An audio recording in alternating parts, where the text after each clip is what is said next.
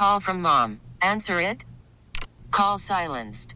Instacart knows nothing gets between you and the game. That's why they make ordering from your couch easy. Stock up today and get all your groceries for the week delivered in as fast as 30 minutes without missing a minute of the game. You have 47 new voicemails. Download the app to get free delivery on your first three orders while supplies last. Minimum $10 per order. Additional terms apply. Celebrate and save at Ashley's anniversary sale with hot buys, your choice of colors starting at just $3.99. Ashley Sleep mattresses starting at $2.50. Plus, receive a free adjustable base with select mattress purchases and shop top mattress brands like Stearns and Foster, Tempur-Pedic, Purple, and Beautyrest Black with 60-month special financing. Only at Ashley. Subject to credit approval. No minimum purchase required. Minimum monthly payment, down payment, tax, and delivery may be required. See store for details. Welcome into another episode of Five Out. When you say five out, what do you mean by that? Basketball is coming back in a little bit over a month and a half, and we've already got some ridiculous takes, including one from Scal regarding why the Celtics are the favorite to come out of the East. I don't know if the Celtics are my team coming out of the East, but his reason I definitely don't agree with. But that's not even the most egregious thing we've heard in the past week. Ty has a bit from Daryl Morey that's about as annoying a comment as you're going to hear. If you haven't already, you can leave a rating and review on iTunes, Stitcher, Spotify, wherever you listen. You can also find us on Twitter and Instagram at 5OutPod. And let's get it going.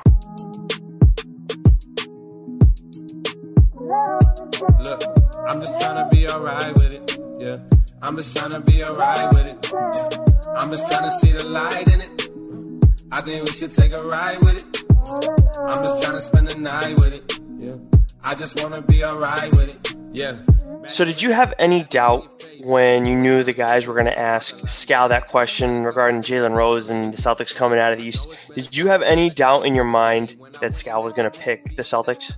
No, I didn't, but I think the logic that he used for it was completely different than Jalen Rose. Like, I think the first thing Scal pointed to was Brad Stevens and like how he's going to shine through all this because he can just Oh, buy like gosh. little bits and timeouts here and that he's really going to be like the MVP of this like run that he thinks they're going to have. So he didn't say it like, you know, Jalen Rose said it to where if it was a pickup game, you pick Giannis and like the next three to four or five guys of the six are going to be Celtics. Like you could make that angle and say talent wise, they stack up with the rest of the league. But Scal's main point was like Brad Stevens is the guy that's going to put him over the top.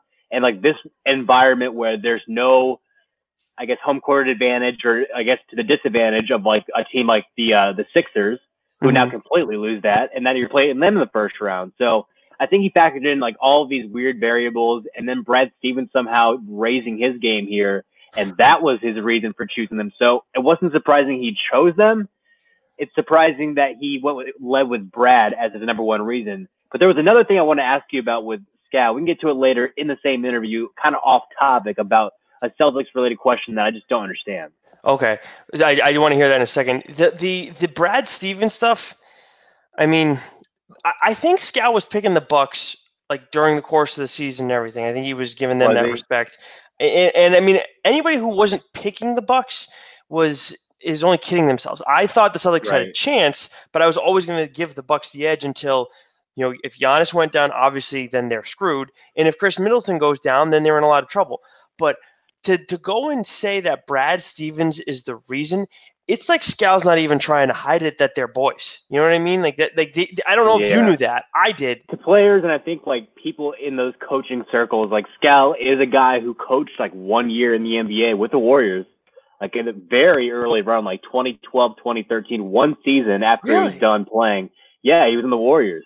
He, did it was that. so it was so funny when I was a manager at IUPUI, Scal and the Golden State Warriors, led by Steph and Monta Ellis, showed up to uh, my my campus and needed a gym in downtown Indy. They were playing the Pacers the next night, so I was in charge of opening up the gym, and I knew Scal because Scal just retired as a bull. Like I think I didn't I don't think he retired as a bull or said I was a free agent or what.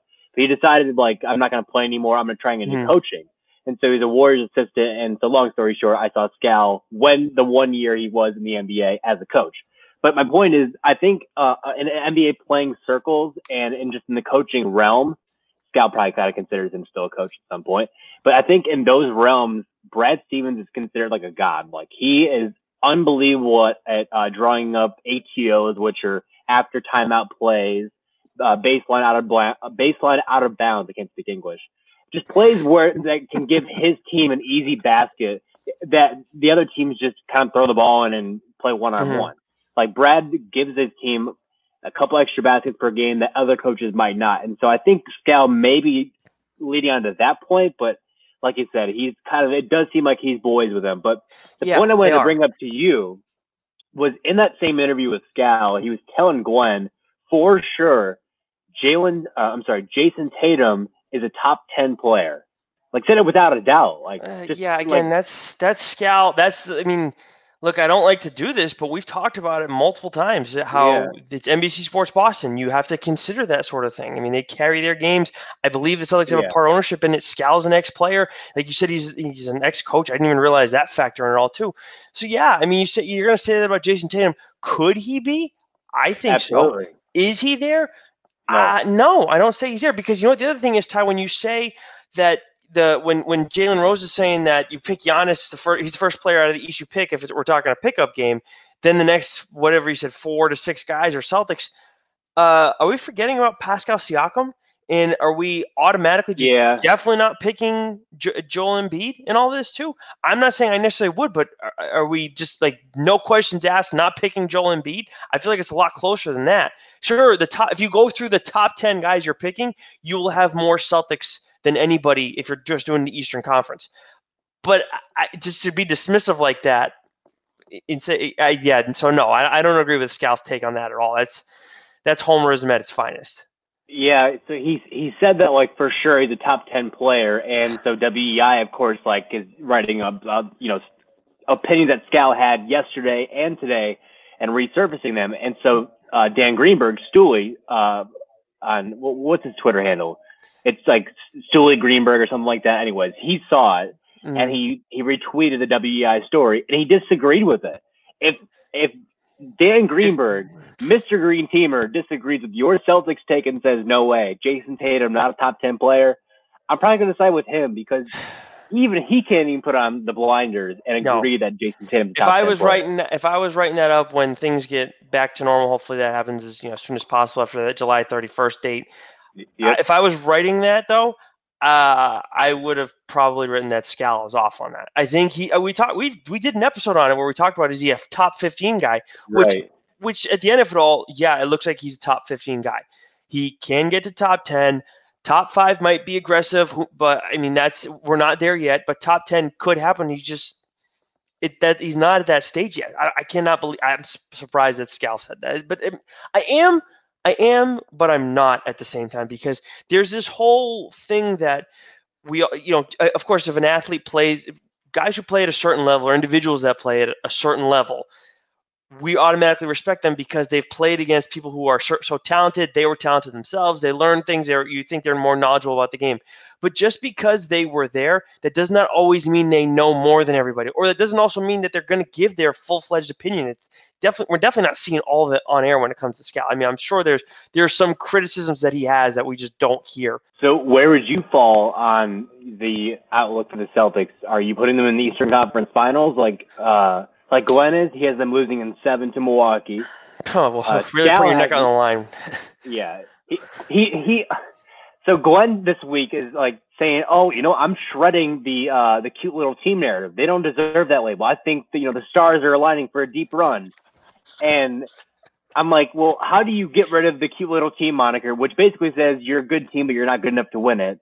And and say the stars are aligning for a deep run, and that deep run ends into losing in game 7 of the Eastern Conference Finals to Milwaukee.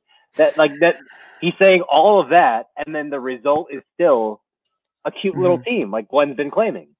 Yeah, I but I here? think, but well, well, if we're gonna like dissect, nitpick how Glenn says things, he was thinking the he was thinking that they were gonna lose to the Sixers possibly in the first round. He did not like that matchup at all. So No. by his definition of where they stood, where he thought they stood before, yeah, it's not a cute little team anymore. I mean, when you're the final four teams, tie and you and you lose in seven games, I don't think you're a cute little team. Even if you go and get blown out in Game Seven, or t- and Terry Rozier chokes after he was, you know, be, became a hero and everything. I, I, I still have a hard time saying that's a cute little team. Maybe you're not there. Maybe you're a long way away from being one of the final two teams, but you're not a cute little team. I, I think that I still think that Eastern Conference Finals is is possible. I'm not, I, I really don't like saying seven games because I feel like it's just such a cop out. And it's like, oh, you know, I could really, if, because that way, if the Celtics win, then he's like, I said I was going to go to seven games. You know, I really thought they had a chance. It's, I have no problem being wrong. Like, I can see it now. Yeah. Yeah. I like I can't see the future. None of us can. Sometimes you just you got to put your neck, neck on the line. Sometimes I don't see the Celtics losing in five. I would tend to, if I was a betting man, I would say the Celtics will make it to the Eastern Conference Finals and they will lose in six games. Oh, big difference. But when you look back on it, four four to two versus four to three, yeah, there's a pretty significant difference in it. But I am yep. convinced that the Bucks are going to win the Eastern Conference still. But it only takes one injury for them. For the Celtics, they may be able to withstand one, depending on who it is. Like if it's Hayward, they could possibly withstand that. I would probably have them losing in five or six. I'm not so sure about even six. I think I would probably lean towards five to the Bucks in, the Eastern Conference Finals. And I think I, I'm trying to consider if they did still have the home court, you know, playoffs, whatever. You can go play in the Garden and then go back and play Milwaukee. Like that is a huge difference in the NBA playoffs. Like I don't know what it is about just sleeping in your own bed or shooting in your own rims, or if it's just the fans or Strange. what. But the NBA does some weird stuff in terms of home court advantage, and that can buy you a win or two in a series, let alone because that could be the matter of three to five points. You know, you're shooting free throws, whatever. Mm-hmm. Like that could, without having that home court advantage now, like does that hurt really? Like does that extremely hurt a team like Philly, or does that make them a team that was great at home, not so good, and it all kind of cancels out at the end? Yeah, and for all those who don't know, I mean, it, it happened a couple days after we did our last episode, but the NBA is starting back up on July 31st. We're going to see 22 teams down there. For for Celtics purposes, all you're going to see is one additional Eastern Conference team, the Wizards, who are vying for that eighth spot. I mean, it take a lot to get that seventh spot, or having a potential play-in game. The only way you're going to see a play-in game on either side is if that ninth seeded team is four is trailing the eighth seeded team by four games or less. For the Celtics, the thing that matters for them most is at least holding on to that third seed or possibly moving up to the fourth seed because that is still within range for them too. Ty, they are only eight. They were three and a half games behind the Raptors going into the hiatus. But when it comes to the home court advantage stuff, obviously the only team that kind of has it is is the Magic because they're you know they're not far from their family and everything like that, but still different. I don't think it's going to hurt the Sixers as much as everyone wants it to. I think it's right. more it's a neutral site. We're not they're not dealing like yes, you're on the road, but you're not dealing with that crowd that can sometimes be an issue. It, it, so I think and I think that plays in well for the Celtics too because you have these younger guys who yes, they've seen it, they've dealt with with road crowds and everything like that, but you, it's gone. You're totally taking that out of the equation. Whereas some of these guys are I mean, now again, the Sixers don't have that home court advantage where they have their own fans that hurts them too because they do so well there. So I, am not certain on the Sixers how much it's going to impact them, but I do think when you look at someone like the Celtics, you look at the Raptors, and you know then the whole Clippers and Lakers, that throws things off for them too because now the Lakers are not going to have that advantage over the Clippers because let's be honest, all those games are going to feel like Lakers home games. So yeah. for some of these teams that would lose out on that home court advantage against the Bucks or the Lakers or I'm sure, and there are other teams you could pick out of that. I think for them, that makes a that makes a huge difference that they don't have to deal with that element. With the Sixers, it's a weird situation just because how good they are in one spot and how bad they are in the other. I almost wonder does it like does it cancel it out and then it's just whatever? I'm trying to think of maybe what is the one way the Celtics could make that run that, that Glenn's talking about where the stars align. Is it well, Gordon? Is it Gordon Hayward? Is it is is he if he breaks out and shows like he's had all this time off, he should be 100 percent healthy. If mm-hmm. Gordon Hayward can legitimately become a 15 to 20 point a game score like the guy that we know he can be, mm-hmm. is that enough to put him in the in the uh, in the NBA finals? Okay, you want me to put on my I'll put on my green my green hat and tell you exactly how it work how it works out for them perfectly. They sure. had what was it? It was less than 20 games. I think it was 17, maybe 16 games where all six of their best players were healthy. um, and that's Marcus Smart being in there, Daniel Theis being in there as well. They never like those guys were never all healthy, so you're dealing with that. And and now Kemba Walker too. We saw at the end it was looking like his knee was a real problem. Obviously, he had to sit out, and when he came back, he people having, forget that that was a bad situation. Exactly. So as much as and, and Matt might have been the one that brought it up a, little while back, as much as we didn't have uh, or as much as Joel Embiid has had time to recover, and Ben Simmons has had time to bounce back too, and, and everybody else, whoever you want to pull out of there, you don't. Kemba Walker was just like that too, and Gordon Hayward for that matter too, who's had nagging issues. I think that's, I think that's huge for him as well. I mean, it, it will, but we'll see. But anyways, let's if they're all healthy going into this, then they can finally have that defense that they've wanted to have. They can have that offensive flow that they needed, and and even then, Jayson Tatum was really blossoming, right? I mean, he's he's in this conversation of being top 15. Jaylen Brown has grown a lot too. And now you have Kemba Walker coming back and he can look more like his early season self. And he's already and he's a guy who can take that step back. So now I think the possibilities are endless on the offensive end. And I think defensively too, Daniel Theis has shown a lot. And, and you have you have that you have all the guys in there to fit into Brad Stevens' scheme where you're trying to defend the paint by not letting anybody in there, not letting any offense flow through there. Now it looks a lot different. Guys arrested, all this stuff. So if I'm put like that's how I see it. If I'm putting on like my my green colored glasses and how it works out perfectly to get at least where Glenn's talking about. That's yeah, that's the stars aligning situation that Glenn's been throwing out. Except his ends within you know one step short of the ultimate series in the NBA Finals, but yeah, there's a lot of big questions here. Um, there's a lot of people saying that this deserves like an asterisk. I don't understand oh, that. Oh, wait, wait, wait. Before we get into that, is there? Do you see any other avenue for the Celtics in them getting there too? Do you have any? Is there anything you think that I missed or that won't work out? Well? Um, I think maybe Giannis getting COVID, like that could probably help them. Um, other than that. I I don't know, man. I really don't know. I mean, you laugh, but I think that's going to be something that happens. I don't know about Giannis specifically, but there might be a star player or two that gets it that puts him out for 14 days. If do you see Shams Charania? He said if you leave the bubble, not even just get coronavirus, mm-hmm. if you leave the Orlando uh, campus environment bubble, whatever they're calling it, 10 days in quarantine and two negative coronavirus tests. So if Jayson Tatum decides yeah, to go down the street, if you don't go down the down the street to McDonald's on a international drive and someone photographs him there, Jayson Tatum misses the next 10 days and has two coronavirus tests. That's very true. That's so point. all of these players will now be tested seriously, their commitment to their team and not trying to leave that bubble to, I don't know, score some food or women or weed or whatever. Like there's going to be temptations for them to leave the bubble, and and the, and the t- the team that that is very strict and has some self discipline might end up being the big winner in this. So we'll see. Celtics. This is true, and and I'm sure that's why you have all these people putting an asterisk next to it. And yeah. I, you know what I, I hate about all this is the, the all the asterisk talk. Whenever I have to write about it, I realize I I always we say asterisk and it's asterisk. And so I always have a tough time spelling that word. But yep. um, on a more serious note, I think we're seeing now, like I appreciate Richard Jefferson. He was talking to Doris Burke on, on um, ESPN's Twitter the other day, saying how they no, there's no there's no asterisk next to this because everybody's dealing with the same shit, like we talked about. Right. It'd be one thing now if if an eighth seeded team goes and wins this or a seventh seeded, yes, we're all going to look at it and say that is very strange. Even if everybody's healthy and all things everything's like clicking for everybody, and then somehow this seventh or eighth seed wins it, it will look very strange. But you can't put an asterisk next to it because guess what? They're everybody's dealing with the same shit.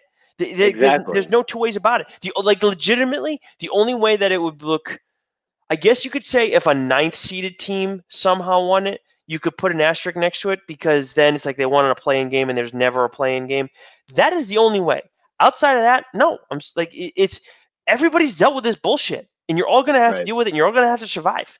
I, I, don't understand. Like, I don't get that approach at, at, in any of this at all. It's just, I think it's, you get some people who want to make it look like, well, if that team wins or if it's guys that I don't like that, that win it, then yeah, it, then it doesn't really count. It's not really a big deal. And then you have Shaq who's talking about it, and I get it. Shaq's won it and plenty of times and very successful. I love Shaq.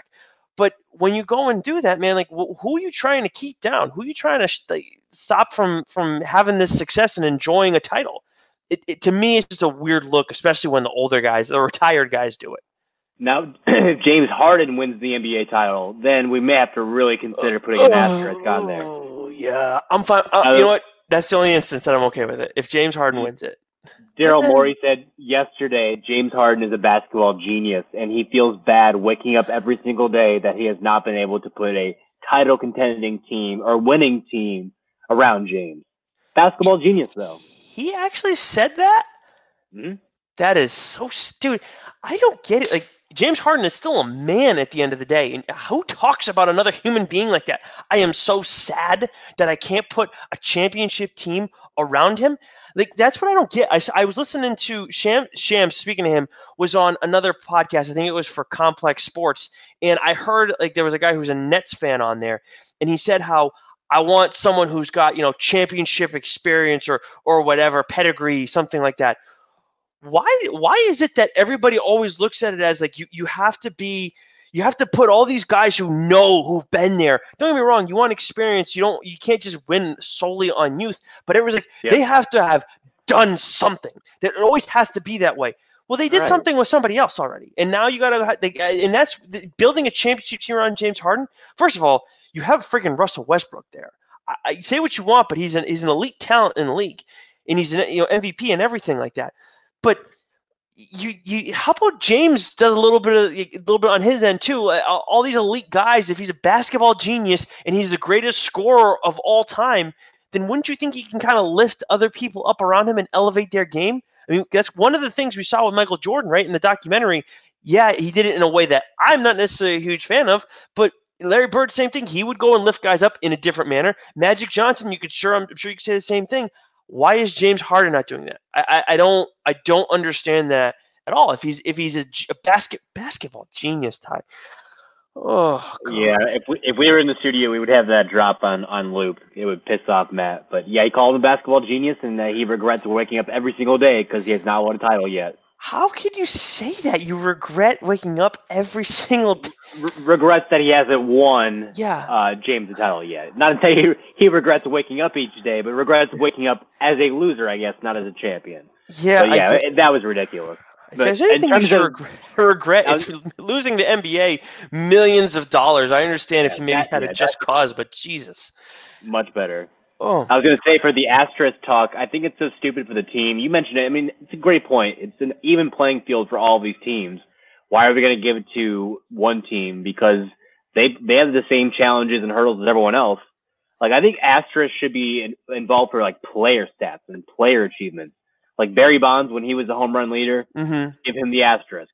Mark McGwire, Sammy Sosa, those are asterisk asterisk deserving players Mm-hmm. in terms of their records. I couldn't even say the word there. It's kind of hard to say. Dude, it's such a pain in Um, the ass, man. Don't don't try, see. And I shouldn't have said Yeah. it before because now I'm trying to say it right, and I'm struggling too. Yeah. Ugh. But like Anyways, you're yeah, a get your baseball fan back in what the 30s, 40s, and 50s when there was a war and players were gone. Like those guys got asterisk or don't. I don't know. I don't know. They, those are deserving scenarios, right? Yeah, I mean, it's not. It's like you have it on their baseball reference page that they didn't play. I think there's like asterisk there that's saying they didn't play. They were serving in the war.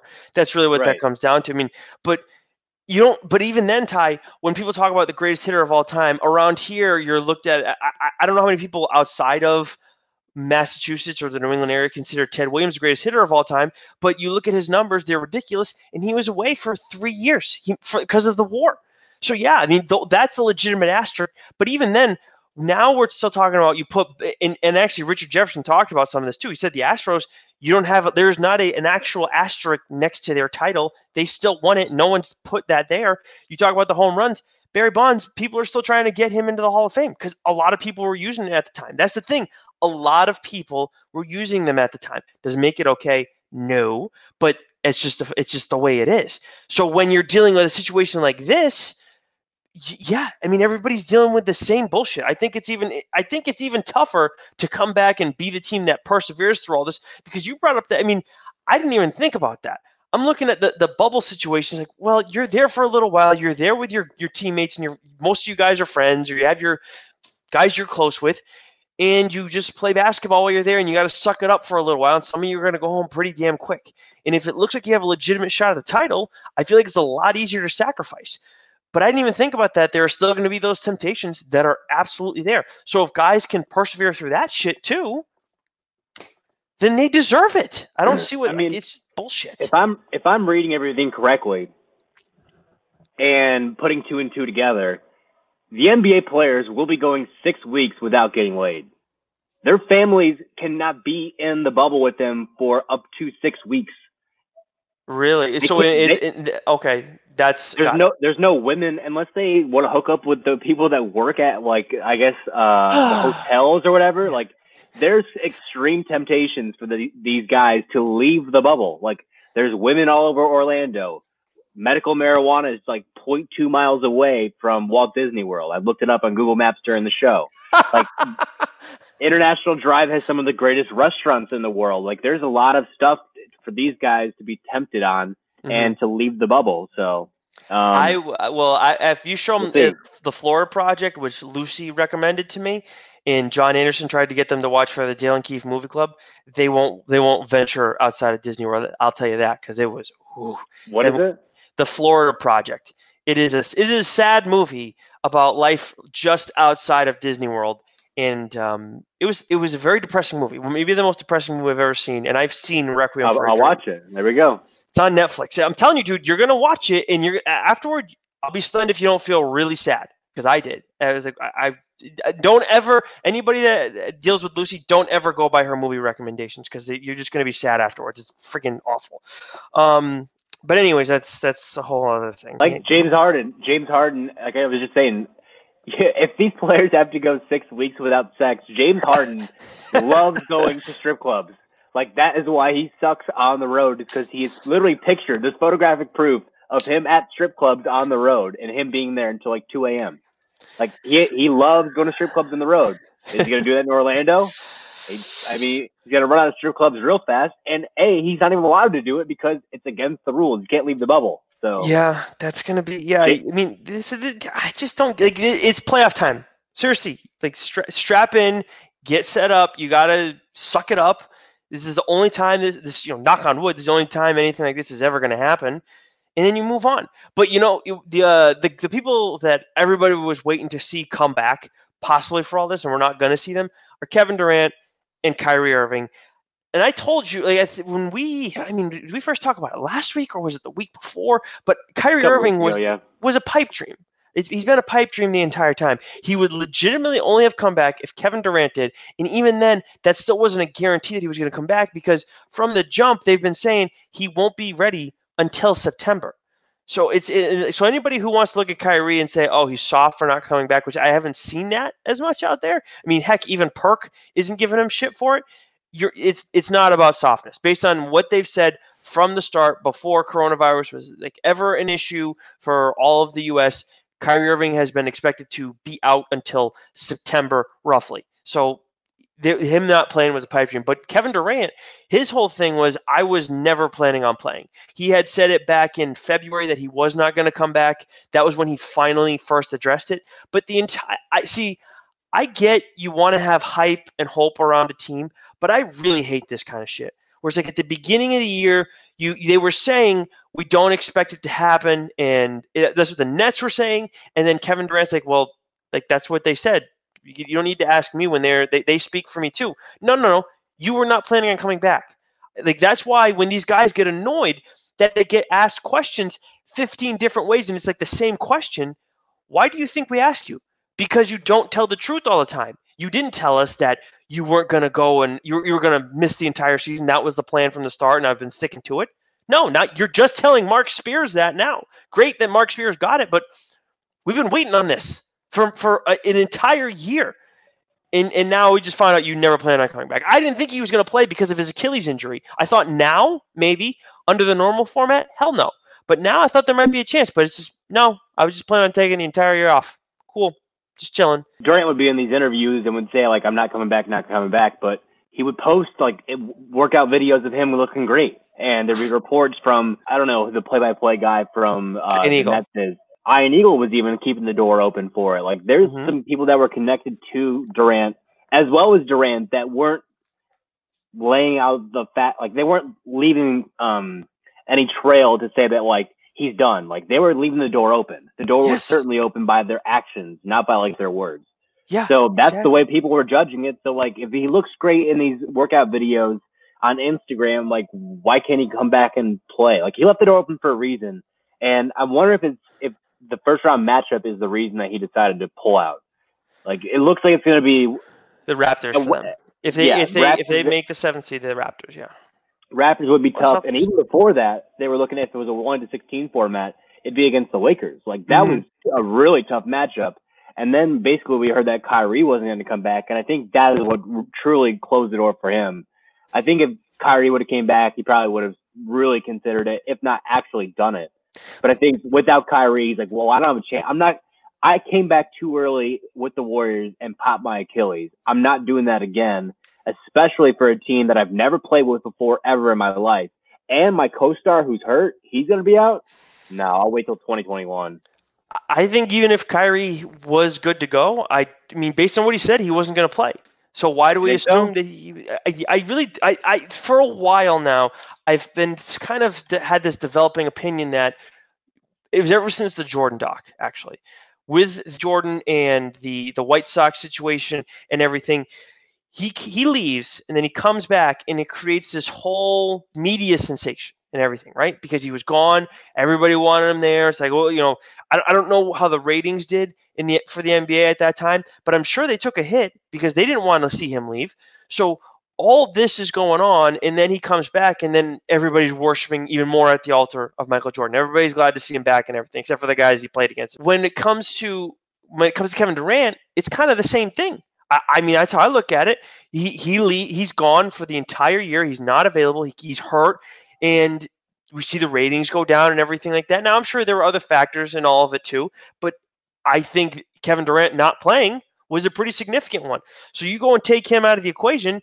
Now it's like I want to see what happens. I'm sure Durant knew that stuff about Jordan. I think he tried to see how things panned out, and once he saw it going in this direction, then it's like you know what? Let's just no way. I'm not coming back at all because then it then it gives some justification to this title. If I'm not there, then people will look at it differently, and and I'm sure they will because you don't have Durant, you don't have Steph, you don't have Klay Thompson. Doesn't matter they're not in the same team. They're just not playing this year. I think that's I think that's pretty significant at the end of it all, and I think he sensed that because he has good business people around him. And if you want to say he's a good businessman too, sure. But that's my call it a conspiracy theory, but that's kind of the one I've had developing for a little bit. I mean, it's, certainly possible. And thinking about that first round matchup, you said it was Raptors and Nets, a 2 7 matchup. At least it is mm-hmm. right now on their current standings. Right. The Celtics are three games back from Toronto with what, eight to play? They're going to play eight games. Yes, eight games. And I think two of those eight are against Toronto. I know one for sure, right? Is it two or one? Oh, because me- that's that, I guess my point is it's not an insurmountable lead. Like they can they can definitely still make that up. It's not So- a for sure thing. The Celtics are going to play uh, play the Sixers. so the last game the Celtics were supposed to play, I have the, actually have the schedule in front of me. Um, the last game the Celtics were supposed to play was on March 12th, and that was against the Bucks. And then the way the format works, just so everybody knows, is you play the next eight teams that were supposed to be on your schedule, and then if there's a team that's on your schedule, like in this case for the Celtics, they had the Bulls as their third game. They're not going to be down there. They just skip that game. There will have to be adjustments made along the way because there are some teams who play one team twice, but the other team gets to eight games without playing that second game, so whatever. But right now, if the Celtics were to just play the next eight teams that they have on their schedule, it would be the Bucks, the Wizards, the Raptors, the Nets, the Wizards again, then the uh, Grizzlies, then the Blazers, and then the Heat. That would be their schedule. So they only have the Raptors once in all this, but things could change as needed too. That that's five and three at worst, right? I would say so. I mean, you would think that the Bucks game is we'll, we'll chalk it up as a loss. They should win both Wizards games. Um, they should win that Nets game. Yeah, I, I would think that the only games that are really in question are Bucks, Raptors, Heat. That's pretty much it. Yeah, that Yeah, was those ones that they could lose. I think if you lose the Bucks, he lose to the Raptors, and then he loses the Heat. Your best three teams of that remain in your schedule. then nobody feels good going into the playoffs, and you're mm-hmm. probably like you probably have no shot. But I think seven and one out of that group is certainly possible, and if you do, the go seven and one, and the one loss is to Milwaukee. How are you not getting the second seed? Yeah, that's a good point. I don't have the Raptors schedule in front of me, but uh, that's that's a fair point. Uh, it's it's definitely attainable for them, and the thing is, it should be. I mean, I want to say it should be priority number one, but it's again, this is such a weird situation where everybody's trying to kind of get their legs underneath them and whatnot, and you're trying to get ready for the postseason in the process after not having played for months. Yeah, it's this is, and that's the thing. It will be strange. I, but I this won't. I don't. The, the one thing I'm fairly confident about this will not turn into the NHL postseason. There's no way that we're going to see these ridiculous level of upsets in the course of this. That would be that would be a bit much for me. But looking ahead to looking ahead past the season because we did get a bit of news out of Atlanta today. The Hawks GM Travis, and I say his name wrong all the time, Schlenk, told reporters that the NBA has indicated to GMs that next year's schedule could be condensed in order to try to keep the league as close to its usual timeline as possible. And we had, and this is from Tim Bontemps, who was on the conference call with reporters. I think it's a little strange, Ty, that we're seeing this after we had heard from Atlanta that they'd like to see the schedule stay something close to, you know, starting in December and ending later on, so you're avoiding football altogether. I don't get why now they're all, all of a sudden like it, it wasn't just that it was Atlanta, but then we're hearing people around the league, and this is getting talked talked about, and things are floated around by Woj and Shams and players saying they kind of like it. I just think it's a little odd now that it's like, yeah, eh, no, yeah, we're, we're to try and get back to normal. Yeah, I don't I don't understand how this benefits anybody. What how does the schedule being condensed and trying to get it in its normal time frame, although it starts in December but it would end in June, like what is the point of that? I I, I don't understand because if you're going to have a condensed schedule and then you're having more back to backs, that means your star players are sitting out. Mm-hmm. So you're screwing over the fans who are buying tickets and going to your games. Your television audiences are seeing less of LeBron James and Kawhi and Durant, and all these guys are going to sit out. Yep. And then you're so you're devaluing your ticket and your TV product for what reason? Like you said, you're not going it up against football. You could still end the season in August and not go against football and have a normal schedule and still have the December start that they that everybody's been talking about. Mm-hmm. I don't know what you I don't know what's being gained by sticking to your schedule and then condensing it with less days off you're going to create more injuries. I just don't know what what's the point. Yeah, it's just such a it's so strange. Like when you when we hear these different rumors, it just makes it really we like left and right. Is sometimes that's what makes it so hard to know what to believe. I mean, did the league actually ever want it, or maybe it's just that after they talked about it enough, they were like, you know what, we don't need to go and try and shift things. It's okay that we we had a rough year we didn't have some of our important players. Now we just know how important some of these guys are in the course of things. I, I mean, I, I, don't know because like that that's the only logical explanation to it where it, all this traction was behind it, where they wanted to avoid football.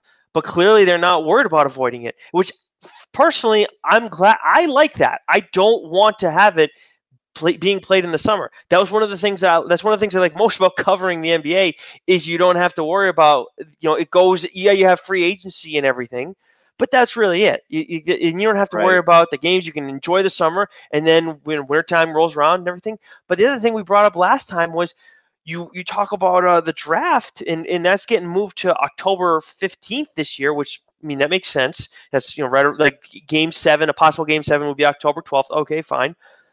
But the draft for that that to be the future of the NBA draft, that wouldn't work. That wouldn't make any sense because you're going to have guys go from college and then yeah, they're sitting out, uh, they're they're resting or whatever till the the the combine and everything. But now it's that's in June.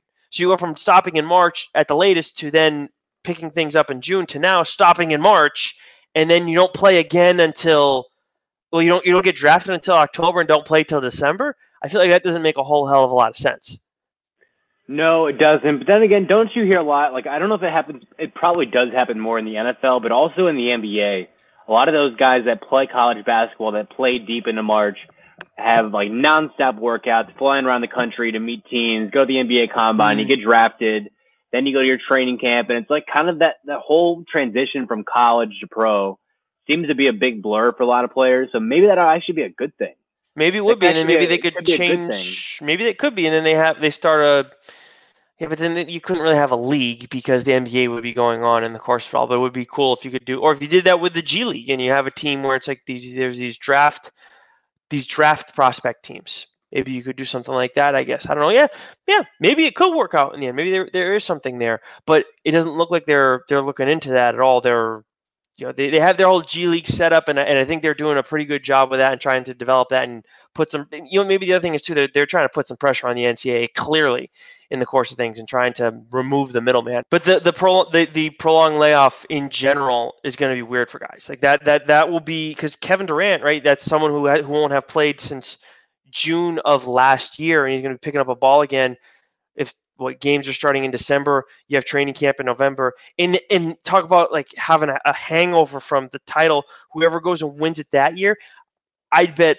It, I'm sure. I don't. I, I I would imagine you cannot bet on somebody not winning the title, but whoever wins the title next year and whoever comes in second, I'd be stunned if those are the two teams that are in the finals in 2021 because you're going to have no recovery time. You're going to be you're going to be done in October, and then hey, pick up the ball again in November, and we're rolling right away in December. There's no shot.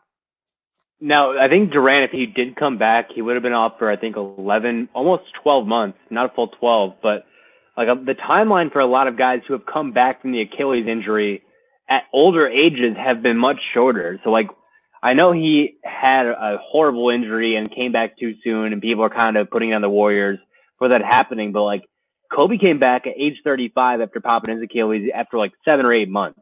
Mm. Wes Matthews did it, although he's not an explosive player like Durant and Kobe, but he did it in I think eight months at like 32 years old. Like there, Rudy Gay did it in, in, way less time too. Like these guys mm. who have done it at an older age than KD in three to four months less time than he has. I know KD hasn't been like in an NBA facility, telling you, man, the world class rehab, but like Shouldn't he get shit for this or no? Like I think he should. No one's gonna no one's gonna give KD shit for this. No, I've I've thought about that for a while. That it's strange that he that he's not coming. That well, see the thing is under the regular season format, the normal situation, I was like, no, he's not. There's no way he's coming back. It, it wouldn't make sense for him to do it. He would, he might be ready late, but even then, it's it's you're pushing your luck because it's such a brutal injury. So I I wouldn't have blamed him there. But now yeah, I do think it's a little bit odd, but I, I like I said, Ty, that I, that's why I think there's some credence to that theory that I was cooking up before because it's just. And the other thing is too, he's part. It's a product of a different era. That's the other thing you got to consider. Kobe and KD did not grow up in the same way. Now you all, everybody's all about rest and taking their time and being safe and and everything. So it's it's a little different. Like that. That's that. Like I understand that and I recognize that too. So I, I think that's part of it. That's why guys definitely won't give him crap for it. I mean, Demarcus Cousins' career is basically like been over since he popped his Achilles in 2018. Yeah. He's a, he's done nothing, like absolutely nothing. He can't he can't even like work out for free at the Lakers facility. They can't come out. They've released his ass. Yeah, but I did see some. I don't remember who reported it, but someone said how oh Demarcus Cousins could end up being a uh, he could end up signing with the Heat, and I think logistically he would be allowed to because he had a contract with the Lakers and everything. He would be allowed to sign with the team if they wanted him, and obviously if they could fit him on there. But I don't know if that. I mean, is that going to happen? That'd be that would be wild to see the Heat add DeMarcus Cousins for a playoff run. That'd be kind of cool. Well, if the Lakers don't do it, then I can't blame DeMarcus for taking another deal. I mean, if he chooses more money somewhere else, then that probably would be a shitty look and you know bad optics, as Glenn mm-hmm. would say. But I mean, if the Heat add him, why why couldn't he be useful? Yeah, You're telling me that he couldn't be as useful as Kelly Olynyk? I mean, he's no Bam Adebayo, but Kelly Olynyk, like, he can yeah. do what Kelly does. totally agree with you. All right. Well, as everybody knows, we didn't have uh, we did not have Matt on today because he was too busy playing athletic director understandably, that's his job. We will have him on, I'm sure, again next week. But do you have anything else, Ty, to add before we get rolling? James Harden, basketball genius. That's it. We will talk to y'all again next week. What it do, baby? Yeah, you already know. I'm just trying to be alright with it. Yeah. I'm just trying to be alright with it. Yeah. I'm just trying to see the light in it. I think we should take a ride with it. I'm just trying to spend the night with it. I just wanna be alright with it. I'm just trying to see the light in it. I think we should take a ride with it. Hey, I got no resolutions, I'm just hoping for some. Celebrate and save at Ashley's anniversary sale with hot buys, your choice of colors starting at just $3.99. Ashley Sleep mattresses starting at $2.50. Plus, receive a free adjustable base with select mattress purchases and shop top mattress brands like Stearns and Foster, Tempur-Pedic, Purple, and Beautyrest Black with 60-month special financing only at Ashley. Subject to credit approval. No minimum purchase required. Minimum monthly payment, down payment, tax, and delivery may be required. See store for details.